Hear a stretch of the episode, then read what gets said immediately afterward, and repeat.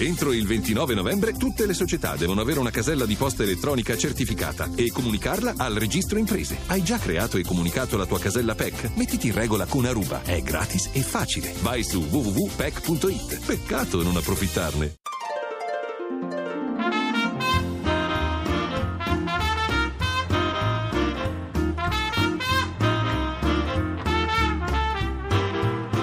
Radio Anch'io. L'attualità in diretta con gli ascoltatori. Conduce Ruggero Po. Buongiorno a tutti, fra due ore conosceremo la lista dei ministri che Mario Monti presenterà al capo dello Stato, sembra tramontata definitivamente l'ipotesi di Letta e di Amato, la crisi di governo cammina veloce verso la conclusione, già venerdì, se tutto procederà senza intoppi, il Parlamento voterà la fiducia. Prospettive, aspettative, dubbi, ne parliamo oggi con gli esponenti dei maggiori partiti, la maggior parte dei quali ha garantito sostegno. E poi ne parliamo con due giornalisti che saluto, che sono i direttori del Tempo e dell'Unità. Eh, Mario Secchi, buongiorno. Buongiorno. Claudio Sardo, buongiorno, benvenuti. Buongiorno. Io vorrei partire eh, da voi e vorrei partire da voi proprio col nodo Letta-Amato. Eh, non si è saputo al momento che cosa è uscito, a meno che non lo sappiate voi e nel caso vi prego di dirlo, non si è saputo cosa è uscito da questo lungo incontro tra Monti e Alfano, comunque sembra ormai che, eh, la, che loro non ci saranno nel governo e allora ci si chiede se Letta potrebbe garantire la presenza nel governo di maggioranza, non si può dire altrettanto di Amato per l'opposizione, mi sembra che la Bindi lo abbia detto anche chiaramente che una sua eventuale presenza non potrebbe essere messa in conto comunque al PD. E allora voglio chiedere a tutti e due quanto sarebbe importante nella loro presenza al governo il loro ruolo di garanzia rispetto alla grandissima esperienza di servitori dello Stato che entrambi hanno. Secchi. Ma più che ruolo di garanzia, appunto, per me sarebbe importante che ci fosse sia Amato sia Letta per l'esperienza, per il bagaglio di, appunto, di, di conoscenza che hanno. Il problema eventuale su cui il governo tecnico poi potrebbe appunto avere delle difficoltà eh, non è quello di garantire in sé per sé i partiti, che poi insomma questi partiti abbiamo visto anche come sono strutturati, sono i leader, non i partiti, eh, quanto di, di lavorare bene con i gruppi parlamentari e con le commissioni e così via. Questo si può fare solo eh, se nel governo ci sono anche eh, dei forti raccordi politici. E ora, mentre è logico diciamo, che fin dalla nascita questo sia un governo che ha una car- forte caratterizzazione tecnica, eh, non è logico invece che non abbia nessuna caratterizzazione politica, perché alla fine deve trovare i voti in Parlamento e eh, con tutto il rispetto per gli esimi cattedratici e eh, navigati banchieri che andranno a sedervi, eh, bisogna spiegare, dare motivazioni politiche a chi vota, dal più importante dei parlamentari all'ultimo eh, degli eletti, eh, che in questo caso però contano uguale, sempre un voto. Eh. E allora sia Amato che Letta eh, avrebbero potuto dare elementi di razionalità sì. ed esperienza all'azione di governo. Io spero fino all'ultimo che poi accada che entrambi vengano chiamati, se non eh, adesso in un secondo momento. E spero che Monti decida ovviamente in piena autonomia e nel caso decida anche di forzare la mano, come suol dirsi. Claudio Sardo.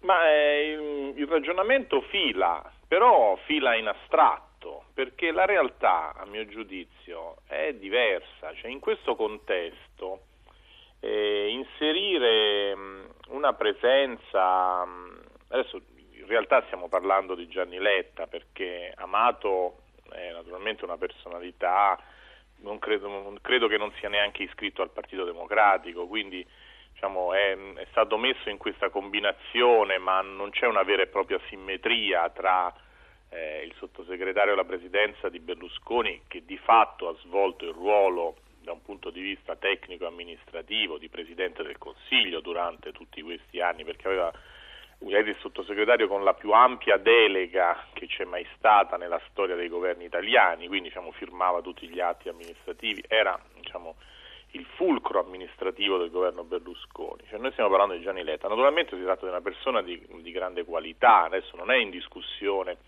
la qualità della persona, è in discussione l'elemento di discontinuità del governo. Io credo che una presenza simile in questo governo indebolirebbe Monti, lo indebolirebbe dal punto di vista politico, perché creerebbe una serie di tensioni eh, nelle, in tutte le forze che sono state, o almeno in buona parte di queste forze che sono state all'opposizione del governo Berlusconi e che non... Eh, sarebbe, avrebbero maggiori difficoltà a, a, intravedere in questo governo un sì. governo di tregua.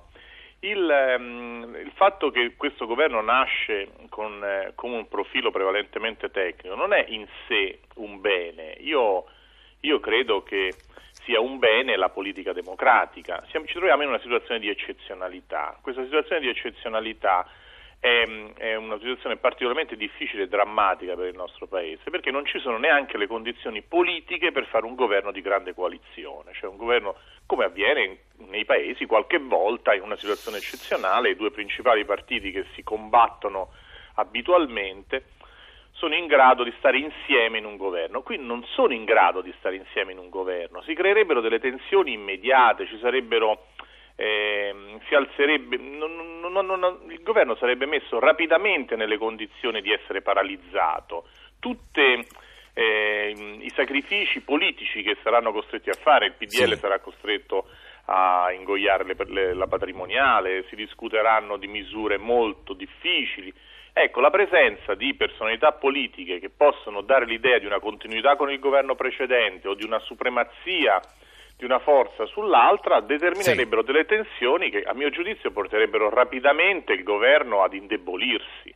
Quindi è eh, un discorso che in astratto può apparire molto sensato, nella realtà secondo me sarebbe certo. controproducente. E allora eh, chiedo ai due colleghi, ai direttori del Tempo e dell'Unità di rimanere con noi per tutta la trasmissione e di ascoltare insieme anche quello che ci diranno gli esponenti dei partiti. E saluto Gianluca Galletti che è vicepresidente del gruppo UDC alla Camera. Buongiorno Galletti. Buongiorno, buongiorno a tutti gli ascoltatori. E poi è già in ascolto ed è già con noi anche Massimo Garavaglia della Lega Nord. Buongiorno anche a lei senatore.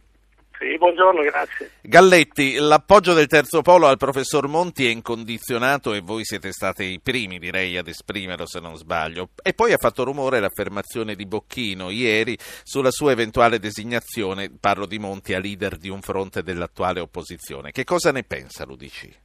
Ma noi già da mesi auspicavamo che Berlusconi facesse un passo indietro e che si potesse arrivare ad un governo di riappacificazione, di armistizio nazionale. Adesso siamo ormai alle, alla vigilia, direi a poche ore dalla costituzione di questo, di questo governo. Io dico due cose. Uno, eh, non rinvanghiamo polemiche del passato. Se noi abbiamo chiesto un governo di riappacificazione nazionale, dobbiamo essere i primi a capire che c'è davanti una nuova era, una nuova storia da scrivere. Eh, l'andamento della borsa in questi giorni ci dice che il lavoro è ancora tutto da fare. Abbiamo solo creato le condizioni per poter fare questo lavoro che va fatto insieme e ricordo agli ascoltatori che questo lavoro è indispensabile per salvare l'euro e per salvare l'Italia. Quindi stiamo parlando di un lavoro molto difficile ma altrettanto, altrettanto importante. Questa è una fase transitoria, è una fase che deve arrivare sì. al 2013 per, per restituire al popolo la possibilità di scegliere. In quel momento decideremo le alleanze. Sulle alleanze io voglio dire una cosa molto chiara. Finora noi ci siamo divisi fittiziamente in destra, centro, sinistra e mh, diventava una scusa per eh, fare delle aggregazioni che servivano più per vincere le elezioni che per governare, come abbiamo visto sia prima col governo Prodi, dopo con il governo Berlusconi. Sì. Adesso le alleanze si formano e si formeranno in Parlamento sulle cose, sulle cose da fare. Chi voterà quei provvedimenti? E non è detto che siano sempre tutti però chi voterà quei provvedimenti di Monti eh, dirà agli italiani che ha un accordo sulle cose e sarà lì che nasceranno le nuove coalizioni per il 2013. Quindi è inutile adesso ipotizzare presidenti del Consiglio o coalizioni da presentare allora quelle le decideremo in Parlamento con i fatti e con, e con, il lavoro di tutti i giorni. Galletti una cosa e poi la lascio. Eh, la lista dei ministri ancora non la conosciamo, penso non, eh, non la conosciate non la neanche voi. Eh, tra le ipotesi comunque che si fanno sui giornali, che poi regolarmente vengono in buona parte smentite, c'è, cosa c'è che vi va e che non vi va? Ma, mh, mm, noi abbiamo detto fino dall'inizio che la responsabilità di fare il governo era di Monti, deve scegliere persone di sua fiducia, mi sembrano tutti nomi all'altezza del compito che sono chiamati a svolgere. E quando noi dicevamo che le forze migliori del Paese dovevano scendere in campo anche a costo di sacrifici personali, mi sembra che questo stia capitando. Eh, se ci fossero anche Letta e Amato, per la loro per la loro conoscenza della macchina amministrativa e per la loro credibilità internazionale, certo sarebbe ancora meglio. Allora, onorevole Galletti, magari ci ritroviamo già domani a commentarli questi nomi che nel frattempo avremo conosciuto. Io la ringrazio e le auguro buon lavoro. Arrivederci, grazie. Senatore Caravaglia, diceva l'onorevole Galletti, c'è una nuova storia da scrivere insieme e sembra che a questa storia non siate disponibili a partecipare voi eh, della Lega. Tra l'altro, eh, diceva sempre Galletti, dovremo fare le alleanze sulle cose e quindi le vorrei chiedere se sulle singole cose la Lega sarà comunque disponibile a votare anche sì. Ma certamente. Eh, infatti ci siamo un po' anche stupiti di questa, eh, come dire, perplessità sulla posizione della Lega, ma è normale che in un Parlamento ci sia maggioranza e opposizione. Eh, stavolta l'opposizione pare che saremo solo noi, ma va anche bene così, anzi sarà un bene sicuramente per il governo perché ci sarà qualcuno che può criticare, proporre aggiustamenti, proporre miglioramenti a quelli che sono i provvedimenti che arrivano in aula. Questo secondo me fa solo bene al sistema parlamentare, perché è comunque un sistema parlamentare. Si parla tanto di governo tecnico, ma poi eh, quando i parlamentari passeranno davanti ai banchi della Presidenza a dire sì o no alla fiducia, quello è un atto assolutamente politico così come eh, ogni singola norma dovrà essere votata dai singoli parlamentari. Detto questo, noi appunto voteremo a favore tutto quello che va nell'interesse chiaramente del nord, delle imprese, delle famiglie, soprattutto delle imprese che oggi stanno soffrendo pesantissimamente la crisi del credito che si sta ancora avvitando e, e voteremo no a quello che invece non ci piace. Sulla patrimoniale secondo lei voterete sì o no? Sulla patrimoniale già in agosto noi avevamo fatto una nostra proposta alternativa, eh, la cosiddetta tassa anti-evasione, cioè una patrimoniale con una franchigia però eh, che tenesse conto del, dei redditi dichiarati negli anni precedenti. Concetto molto semplice, la patrimoniale è giusto che venga pagata, ma in misura molto ridotta da chi eh, quei, quel patrimonio l'ha costruito però pagando le tasse. Invece gli evasori dovrebbero pagarla tutta. Senta, andando... su, questo, su, questo, noi abbiamo già aperto. Il te- altro tema che ci ha visto in, eh, dire, in contrapposizione per esempio col PDL è stato il cosiddetto contributo di solidarietà. Noi ci ricordiamo, tutti i, giornali, tutti i giornali hanno detto peste e corna di questo contributo di solidarietà, misura considerata assurda, tant'è che poi abbiamo dovuto alzare l'IVA per compensare eh, la mancata introduzione. Questo sicuramente è un errore visto poi come sono andate le cose. Ecco, andando per titoli, eh, le pensioni, probabilmente si comincerà proprio da lì perché è una delle cose che ci vengono chieste eh, con maggiore urgenza e credo sia anche stato uno dei punti di frizione maggiori con, eh, con il PDL. Ma sulle pensioni in particolare sulle pensioni di anzianità la nostra posizione è nota. Eliminare oggi le pensioni di anzianità non serve a niente, serve solo a fare cassa, anche poca cassa, è, un, è un, semplicemente un dispetto. Eh, vedremo, vedremo, come voteranno il PD, l'Italia dei Valori, l'eliminazione delle pensioni di anzianità. Ci sembra un'assurdità totale, anche perché il nostro sistema pensionistico, a detta non nostra ma della UE, è in equilibrio al 2060 che è il dato che abbiamo tutti di fronte, anzi lì avremo una spesa inferiore di quasi mezzo sì. punto di PIL rispetto ad oggi, per cui il nostro sistema è in, in, in equilibrio. Andiamo già in pensione di anzianità a, a 67 anni, 6 anni prima dei tedeschi, giusto per capirci però adesso va di moda dire che vanno toccate le pensioni, penso che questo governo toccherà anche le pensioni e questo ci dispiace. Un'ultimissima cosa e la lascio e questo interessa soprattutto a chi eh, guarda al futuro della politica. L'avvio del governo Monti sancisce o no la rottura Lega-PDL? Sicuramente in questa legislatura le due vie si separano perché noi eh, siamo dell'idea che era più corretto dare la parola al, al popolo Oltretutto in tutti gli altri paesi in crisi si è data la parola popolo, Portogallo, dappertutto insomma. Da noi pare che questa cosa sia impossibile e, e non capiamo sinceramente il perché.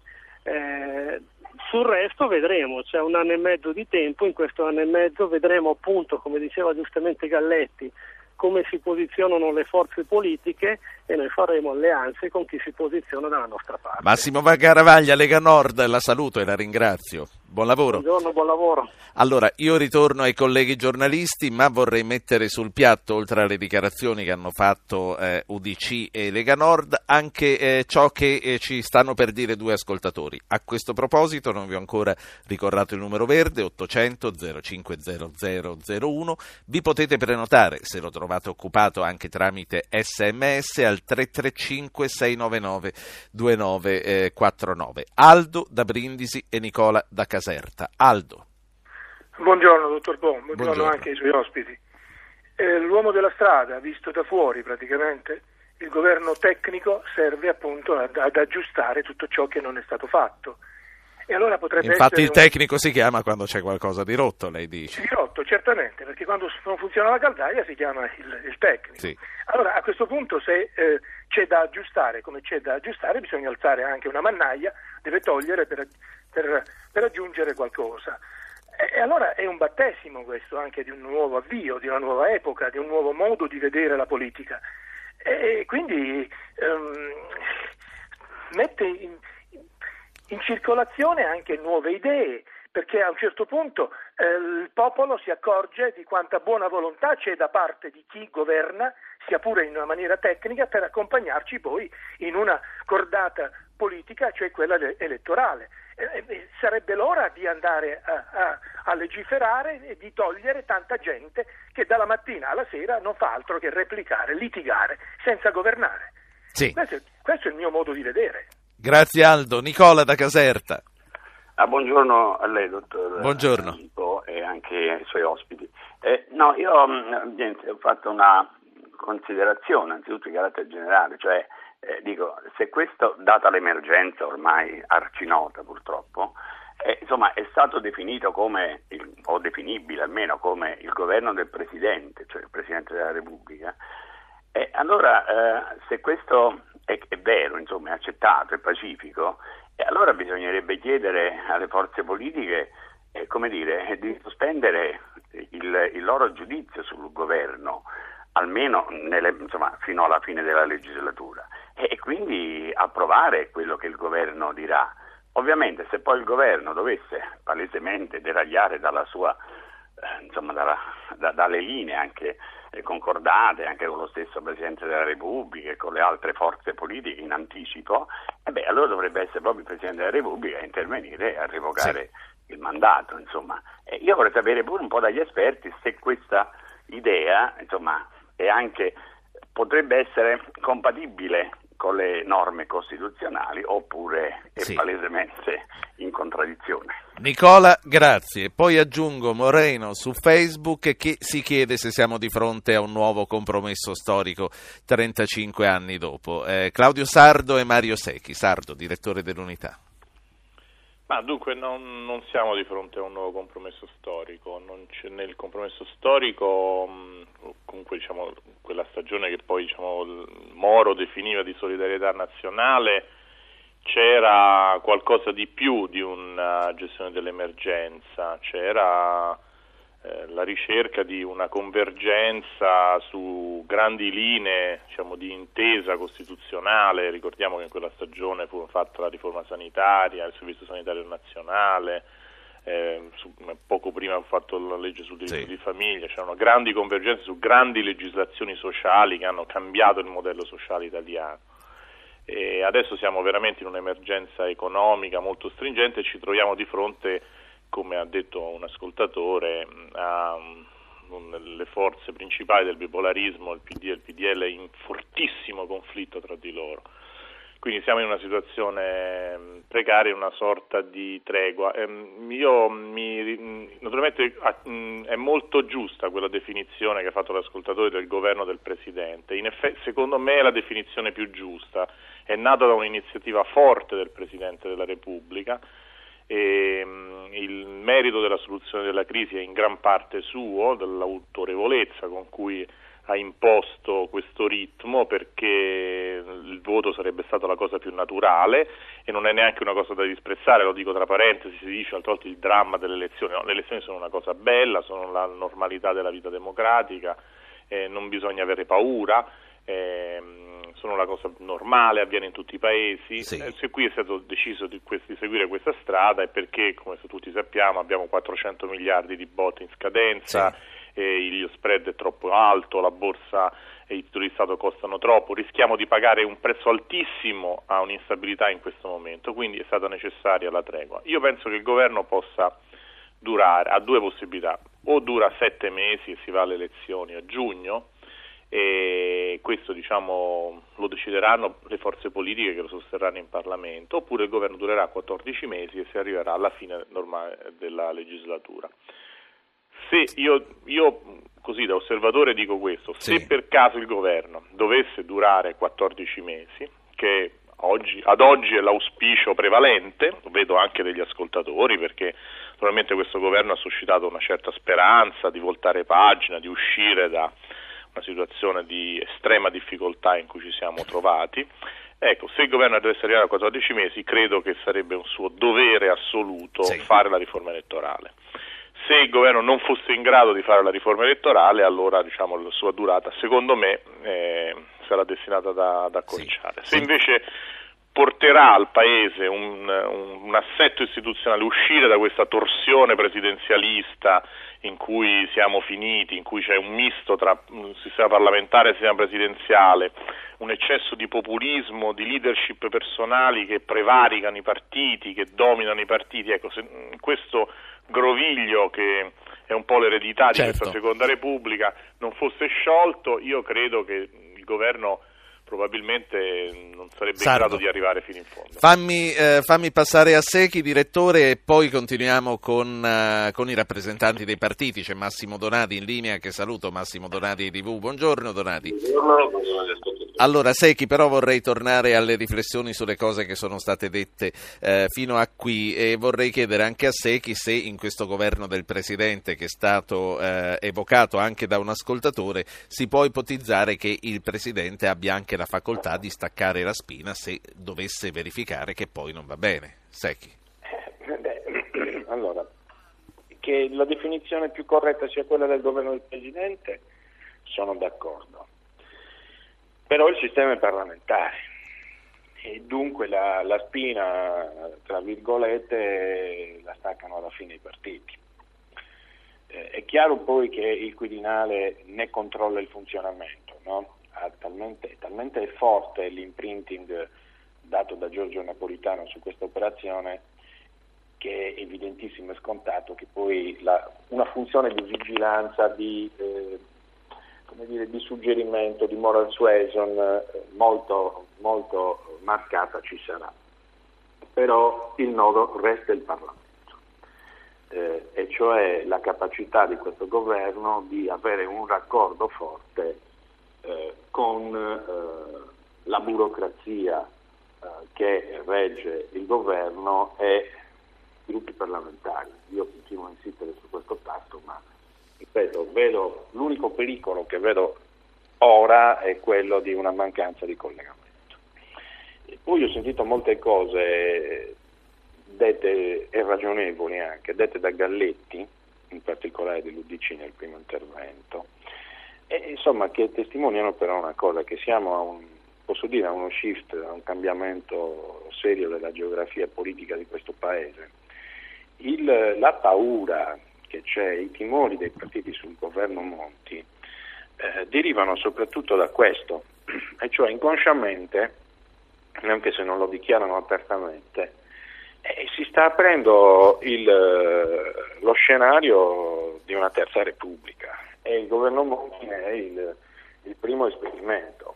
Poi vediamo se è buono o se è negativo, noi questo lo valuteremo ovviamente caso per caso, come sì. abbiamo fatto finora, ma non ci sono dubbi che cioè, vogliamo chiamare le cose col loro nome e dunque questo è il primo passo della Terza Repubblica, di un nuovo eh, quadro istituzionale e vedrete di una nuova geografia dei partiti italiani e delle coalizioni.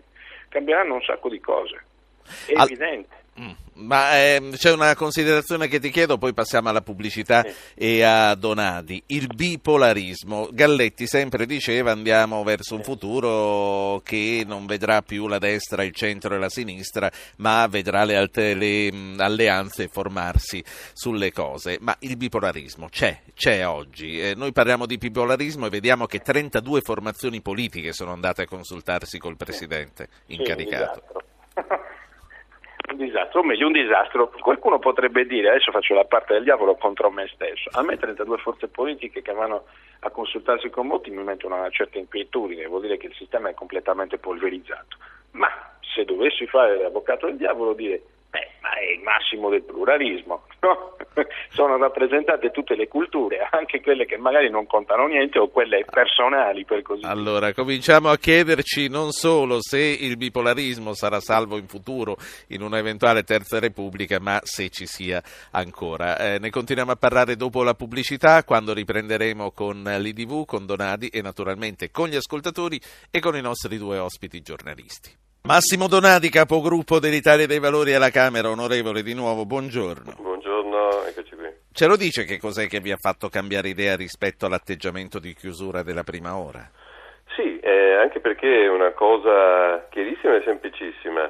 Eh, come credo tutti ricorderanno, mh, all'inizio si parlava di un governo Monti con eh, dei ministeri, eh, tutti o in larga parte politici Ricordo ancora i dibattiti di, della prima giornata, delle prime due giornate, eh, c'era chi parlava di Nitto Palma che doveva essere riconfermato alla giustizia perché sarebbe stata la garanzia di Berlusconi alla giustizia, si dava per scontato Gianni Letta, sottosegretario alla Presidenza del Consiglio, c'era chi parlava del ministro Fitto o chi piuttosto del ministro La Russa.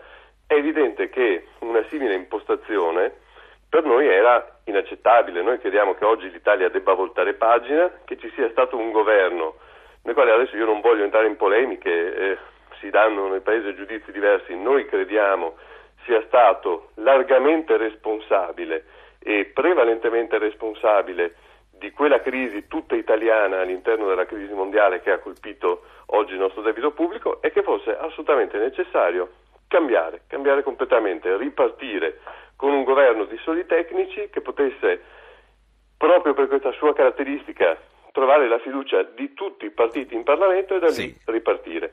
Oggi che pare che queste condizioni si siano e si possano verificare, Italia dei Valori non ha problemi a dare un po' più contributo e ovviamente quando conosceremo nei dettagli quello che ancora non è pienamente definito, cioè un programma di governo di cui oggi conosciamo soltanto le grandi linee, esprimeremo anche sì. un, un, un'adesione più piena e convinta che eh, quindi, speriamo... quindi Monti non vi ha detto molto di più di quello che abbiamo letto noi sui giornali? Beh, ma io credo che sia anche, eh, come dire, comprensibile. Monti ha ricevuto tre giorni fa l'incarico e eh, redigere un programma eh, per affrontare le insidie che l'Italia ha davanti è qualcosa di complesso e che non poteva essere a sua volta se non anche il frutto degli incontri con le forze politiche e con le parti sociali, quindi noi eh, effettivamente più che ascoltare da Monti proposte abbiamo anche dato noi contributi su quelle che a nostro avviso dovevano essere le priorità, ci siamo permessi di suggerire a Monti quella che abbiamo chiamato una legge del buon esempio, eh, per capirci, sacrifici e sarà bene se li faremo tutti, probabilmente ce ne saranno, ma noi abbiamo detto allora se deve essere così cominciamo intanto col chiederli questi sacrifici a chi in Italia non li ha fatti mai. E quindi partiamo dai costi della politica, partiamo dai tagli agli sprechi della pubblica amministrazione, partiamo da una seria lotta all'evasione fiscale, visto che quelli tra tutti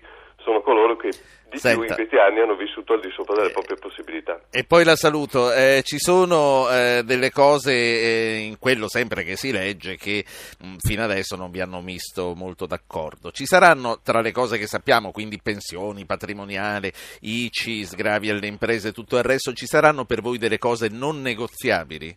Non ho messo l'articolo 18 nel, nella lista che l'ho fatto. Vede, ehm, io credo che in un momento di tale difficoltà eh, tabù eh, non ce ne debbano essere, nel senso non c'è qualcosa della quale non si deve parlare. Poi tutto sta a vedere come si vogliono affrontare i problemi.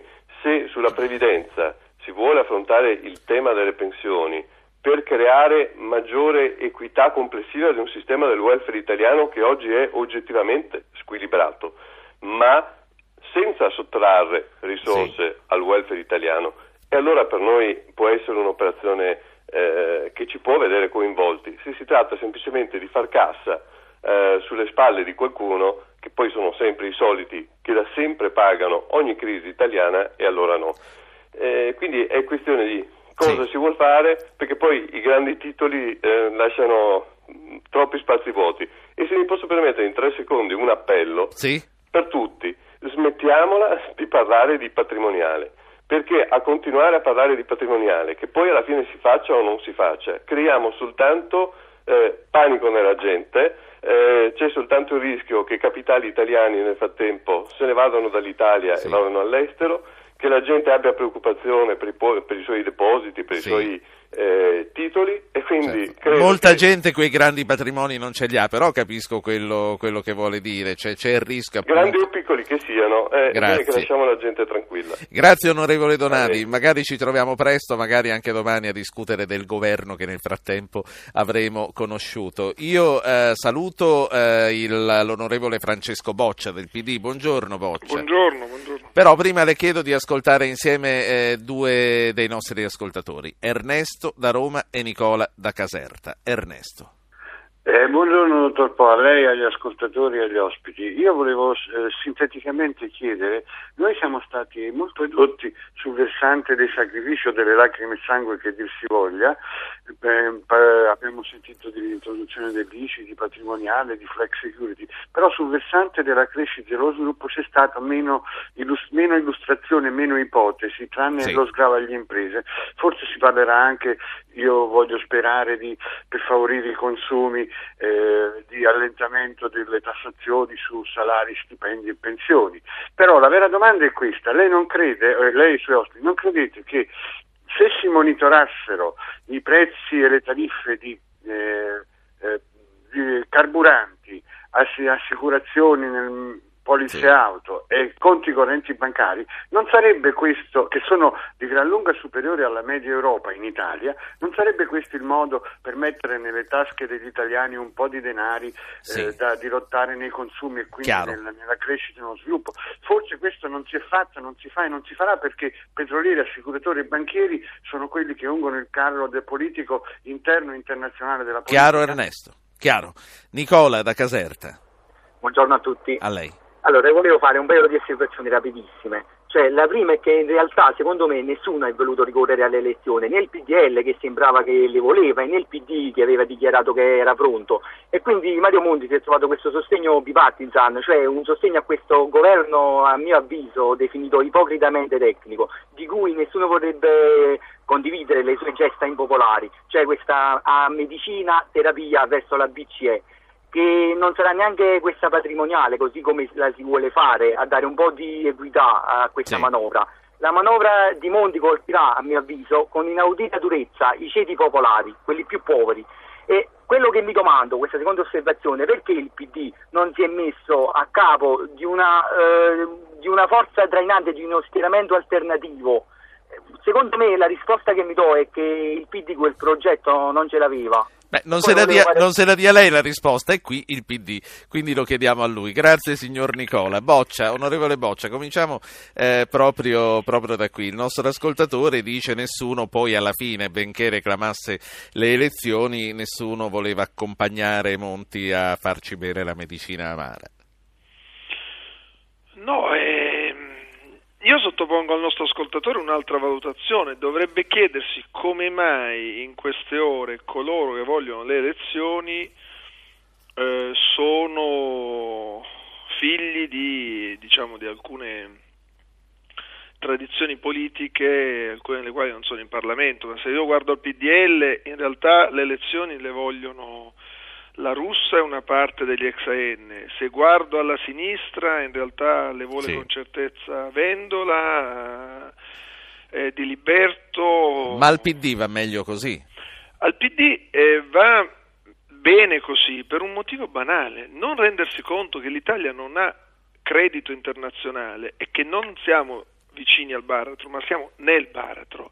Non rendersi conto che ogni settimana a noi non prestano più i soldi sui mercati, significa non aver capito che se si va avanti così per 3-4 settimane non si pagano gli stipendi ad un certo punto. Cioè, io mi rendo conto che la dinamica e il circo mediatico legato alla politica in Italia portano spesso alcuni problemi eh, propagandati ad essere percepiti come non reali, ma lo sono e lo sono fino in fondo e lo sanno benissimo gli imprenditori che chiedono soldi ogni giorno dalle banche, lo sanno i lavoratori che vedono le loro imprese sempre più in ginocchio, lo sanno soprattutto i giovani disoccupati che non vedono eh, aprirsi nuove opportunità per tutto questo la soluzione non, non, sono le elezioni, perché se noi dicessimo domattina sì. che il governo Monti ha fallito e che tra tre mesi andiamo al voto, a mio avviso il paese imploderebbe. Comunque, onorevole Boccia, per, per, il momento le elezioni non ci sono, quindi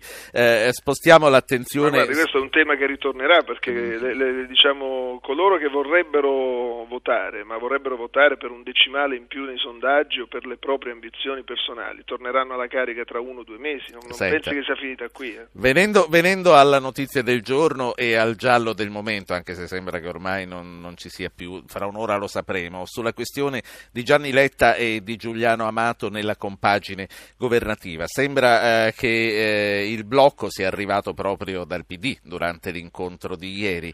Eh, non sarebbero state due presenze di prestigio?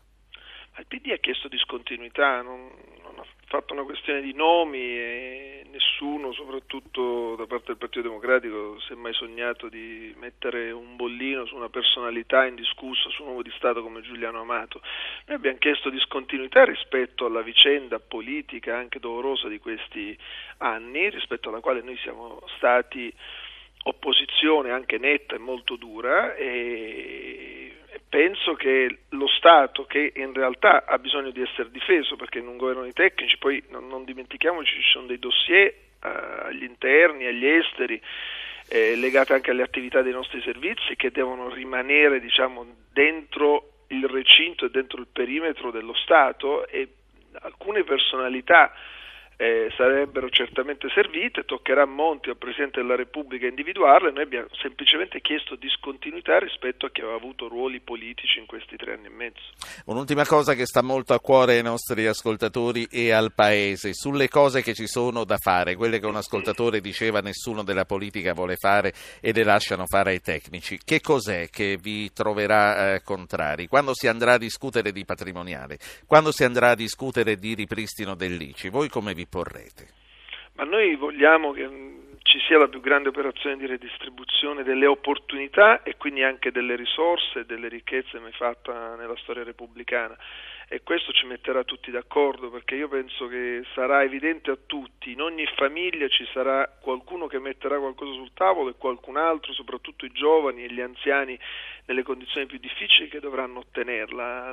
L'ascoltatore che, eh, che, che ha che è intervenuto prima, che ci ricordava le misure per la crescita e per lo sviluppo, ha centrato il problema. Noi abbiamo la necessità, qualsiasi operazione di redistribuzione si faccia in termini diciamo, di, di prelievo che abbia come contropartita per chiuderla è un abbassamento delle tasse sui salari più bassi, perché solo aumentando i salari disponibili noi potremmo rilanciare sì. i consumi e garantire la ripartenza del paese e le risorse siccome non possiamo prenderle a debito e non possiamo diciamo, trovarle attraverso una sì. bacchetta magica che non c'è, possiamo solo trovarle laddove ci sono e ci sono non solo sui grandi patrimoni ma da una seria lotta all'evasione. Noi come è noto abbiamo indicato nel concordato fiscale con la Svizzera, già fatto sì. la Germania e Regno Unito, una delle strade che purtroppo Onorevole il ministro Bocci. Tremonti non ha voluto seguire. Io la, la ringrazio per essere stato con noi, eh, ritorneremo presto a commentare quello che ancora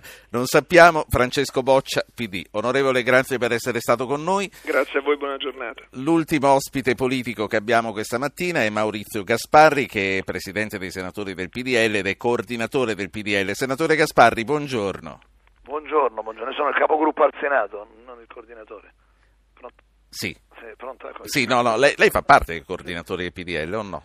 No, io sono il capogruppo al coordinatore del PDL al Presidente Berlusconi, segretario Alfano, i coordinatori sono Verdini, La Russa e Bondi e poi ci sono i capigruppo Gaspari e Cicchitto che hanno fatto parte con Alfano della delegazione che ha incontrato il Presidente della Repubblica domenica e il Presidente certo. incaricato Montieri perché gli incontri avvengono con chi guida i partiti e con i rappresentanti di vertice dei gruppi. Senatore Gasparri, lei ieri era comunque la cosa importante che lei ieri faceva parte della delegazione del PDL e nell'incontro che ci ha tenuto eh, tutti col fiato in sospeso fino a quel ce la può fare del segretario Alfano che ci ha fatto capire che eh, si va avanti. Che cosa vi siete detti, se è lecito chiederlo con il Presidente incaricato e in che cosa lui vi ha rassicurati? Io voglio sottolineare l'atteggiamento responsabile e positivo del popolo della libertà. Noi avendo la maggioranza al Senato, avendo avuto sì 308 voti alla Camera, ma non abbiamo visto nessuno che ne abbia avuti 309 per sfiduciare il governo Berlusconi, per far nascere un'ipotesi diversa, nonostante questi dati numerici e democratici, fondati del resto su un consenso elettorale registrato nel passato, abbiamo di fronte a una crisi internazionale, in queste ore lo si vede ancora di più quanto sia un problema che non riguarda solo l'Italia, vediamo gli indicatori economici della Francia, vediamo le difficoltà che coinvolgono tutta l'Unione Europea, Berlusconi nonostante questi numeri ha ritenuto di eh, presentare le sue dimissioni per favorire una soluzione di profilo tecnico, di convergenza tra le forze politiche, per una sorta di impegno nazionale, di eh, emergenza da affrontare e noi abbiamo confermato questo atteggiamento, questa disponibilità al professor Monti, che mi sembra da parte di una grande formazione politica radicata nel Paese, forte di consensi, un atteggiamento di grande responsabilità e costruttività. Abbiamo ribadito l'opportunità che eh, il governo fosse composto da, da figure tecniche, perché riteniamo che inserire politici di prima linea, di partiti che sono comunque alternativi, che hanno molte idee diverse, non c'è solo l'economia, ci sono tanti temi, dalla vita alla famiglia a tante altre questioni, dove è legittimo in democrazia avere idee diverse, si sarebbe complicata la uh, possibilità di comporre un governo. Di fronte all'ipotesi di inserimento nel governo, non so la lista che farà Monti sì. eh, ci dovessero essere personalità come Giuliano Amato, abbiamo sottolineato che Giuliano Amato è stato due volte Presidente del Consiglio, più volte Ministro eh, nei vertici di governi di eh, varie stagioni e sempre esponente prima del PSI e poi dell'Ulivo e poi eh, sempre all'interno di formule politiche. Il suo ultimo incarico è stato recente, nel 2006, Ministro dell'Interno del governo Prodi, quindi non è una figura tecnica priva di una connotazione politica. E quindi un'eventuale presenza di un esponente politico quale Amato avremmo ritenuto eh, necessaria una presenza politica. E noi abbiamo ipotizzato quella del dottor Gianni Letta che a mio avviso pur ovviamente legato a una visione del mondo, della società eh, come quella del centrodestra è persona certo. che non ha mai avuto una tessera di partito, non ha mai avuto un incarico politico di partito, quindi forse è molto più tecnico Letta di Amato. Ci risulta che il Partito Democratico, questo è scritto anche sui giornali di oggi, eh, sì. ha messo una sorta di veto su queste ipotesi, quindi noi abbiamo detto in questo caso occorre una formula totalmente tecnica, ma questo poi lo valuterà Monti con il capo dello Stato, credo in questi minuti, e quindi, quindi... vedremo cosa proporrà. A noi poi sui contenuti interessa che si prosegua nell'attuazione di quegli impegni che il Presidente Berlusconi ha assunto in sede europea, in particolare il 26 ottobre, per il risanamento economico, per delle misure che anche l'Unione Europea ha condiviso e avallato. Molte di queste misure sono state già varate con le manovre fatte a luglio, agosto, a settembre e con la legge di stabilità appena approvata. Se le altre misure saranno poi definite da Monti nel solco di quell'agenda, noi le sosterremo e le condivideremo.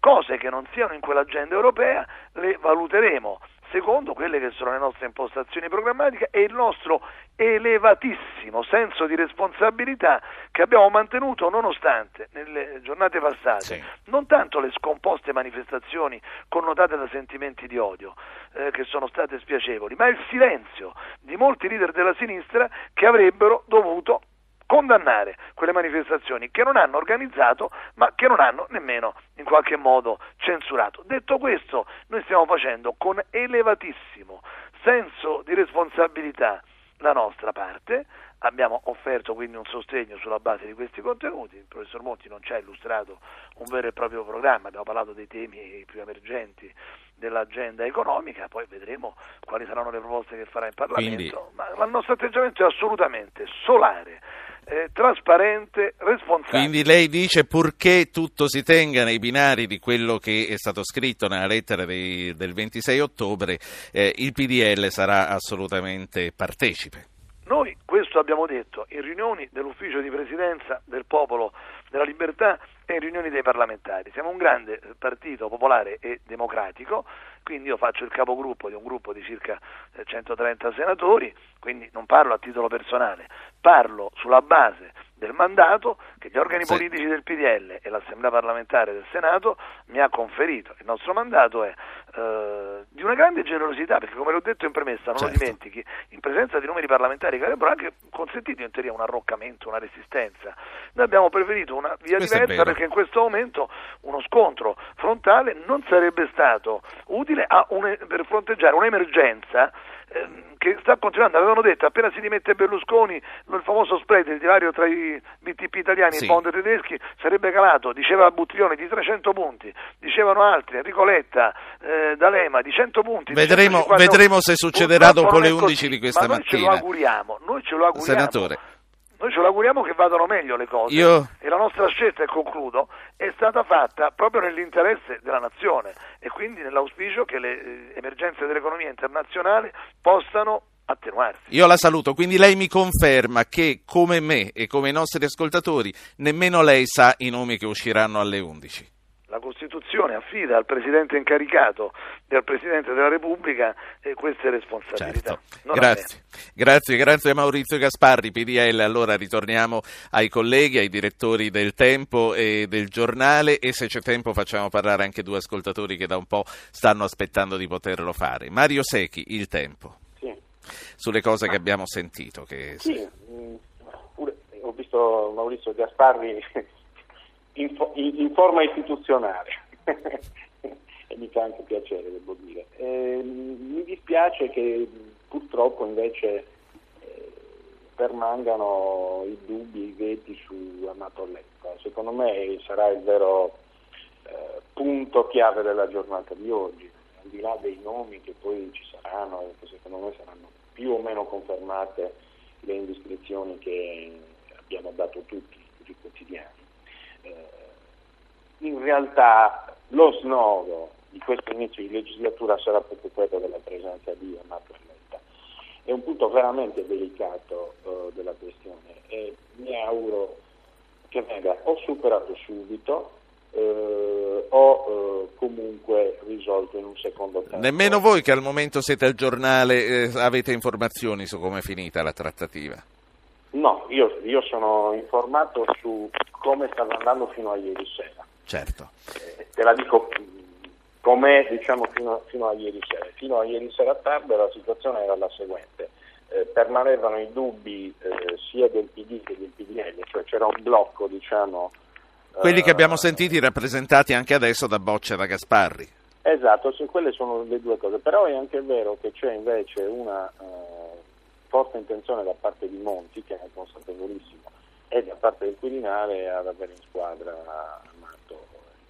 Claudio Sardo sa qualche cosa di più? Una, una no, no, so questo. Ehm, effettivamente il, ehm, diciamo, il PD ha espresso con molta forza questa sua opinione sul fatto che una presenza senza un elemento di discontinuità c'è il rischio che il governo, nonostante le buone intenzioni, diventi rapidamente più debole e più fragile. Quindi il PDL mi sembra abbia convenuto su questa opportunità, l'abbiamo sentito anche da Gaspare, di formare un governo interamente tecnico. Il dubbio che resta a noi, io credo che finirà così, però il dubbio sta proprio nel sì. fatto che il Presidente del Consiglio, insomma, Monti e probabilmente lo stesso Presidente della Repubblica stanno insistendo molto sulla opportunità invece di avere sì. Cioè, sono proprio loro, non, non, insomma, in, in, questo caso il PD e il PDL, quello che mi risulta, avrebbero convenuto sulla, sul carattere interamente certo. tecnico. Comunque, fra un'ora, fra un'ora, vedremo. Sardo, eh, siccome ho tre minuti alla fine, mi dai la possibilità di fare parlare al volo un ascoltatore che mi sembra di capire deve parlare proprio di questo. Nel frattempo chiedo scusa a Bruno di Bologna che sta aspettando se non lo faccio intervenire, ma è intervenuto tante altre volte e credo che resteremo amici. Signor Vito, velocissimo. Sì, velocissimo. Allora, se si vuole creare discontinuità, però stare lì a proporre Letta eh, non, ha assolutamente senso. Secondo punto, i governi tecnici non esistono perché nel momento in cui prendono decisioni sono decisioni politiche e mi, non mi capacito come mai alla fine c'era già la lista spese, della spesa de, delle cose da fare, c'era una maggioranza forte, c'è bisogno di andare a disturbare Monti per andare a schiacciare poi in Parlamento i bottoni per votare sì o no per determinate leggi che comunque erano già note. Grazie. E, Grazie. Allora, pro- chiudiamo proprio su questo con una battuta di Sardo e una di, ehm, di Secchi. C'era proprio bisogno di andare a disturbare Monti, Sardo. In Parlamento tra i mille che ci sono non c'era nessuno che lo poteva fare. Noi venivamo da un naturalmente dico la mia opinione, noi veniamo da un fallimento politico e da una totale incapacità del governo di agire, era sì. almeno un anno e mezzo. Ti chiedo una battuta abbastanza breve per dare lo stesso tempo a Secchi, prego Sarto. Sì, sì, eh, quindi non eravamo nelle condizioni, avevamo soltanto due alternative, le elezioni oppure formare un governo di questa natura. Si poteva scegliere la strada delle elezioni, il Presidente della Repubblica ha speso tutta la sua autorevolezza e tutto il suo prestigio sì. per poter arrivare a questa soluzione in base a una valutazione che eh, le condizioni dei mercati e le prossime scadenze di collocamento di oltre 400 miliardi di bot nei, nelle prossime sì. settimane rendevano più opportuna Sardo. questa strada. Grazie, grazie a Claudio Sardo, direttore dell'unità, Mario Secchi, direttore del Tempo. C'era bisogno di andare a scomodare Monti. E, e, è giusto chiamarlo governo tecnico o come dice il nostro ascoltatore è sempre comunque essendo un governo politico? Allora, è un governo del Presidente. Hai un minuto secco, prego. Sì, anche meno. È un governo del Presidente della Repubblica e si è arrivati a questo punto perché prima non c'era lo spread a 530 tutte le altre considerazioni lasciano il tempo che trova. Money is money, i soldi sono soldi, signori, e qua c'è da salvare il portafoglio degli italiani. Sì, allora, siccome mi hai lasciato 30 secondi, quella legge, del buon esempio, quella legge del buon esempio di cui parlava Donadi resterà nel libro dei sogni? No, vediamo, vediamo. Dipende da come parte la legislatura. Non voglio fare previsioni eh, su questo. Ci sono i margini per far bene purtroppo ci sono anche immagini per allora. Fermiamoci con questo bicchiere mezzo pieno, vi ringrazio tutti, noi eh, domani torneremo, domani parleremo, commenteremo eh, la squadra che ci sarà stata presentata, continueremo a seguire. E tra l'altro in questo filo diretto che eh, vede una staffetta che ci passiamo fra i vari programmi e fra i colleghi della redazione All News, vi voglio segnalare che eh, Start continuerà fino alle 12 e seguirà appunto eh, la comunicazione della lista. Noi ci sentiamo della lista dei ministri della squadra. Noi ci sentiamo domani. Avete ascoltato Radio Anch'io, ha condotto Ruggero Po, regia di Anna Posillipo, assistenti al programma Alberto Agnello, Alessandro Bonicatti, Valentina Galli, Francesca Mechelli, coordinamento tecnico Gottardo Montano e Fernando Conti. Potete iscrivervi alla mailing list e ricevere le anticipazioni sulla trasmissione del giorno dopo scrivendo a radioanchio.it, archivio puntate podcast su www.radioanchio.rai.it, pagina Facebook Radio Anch'io, Radio 1 Rai.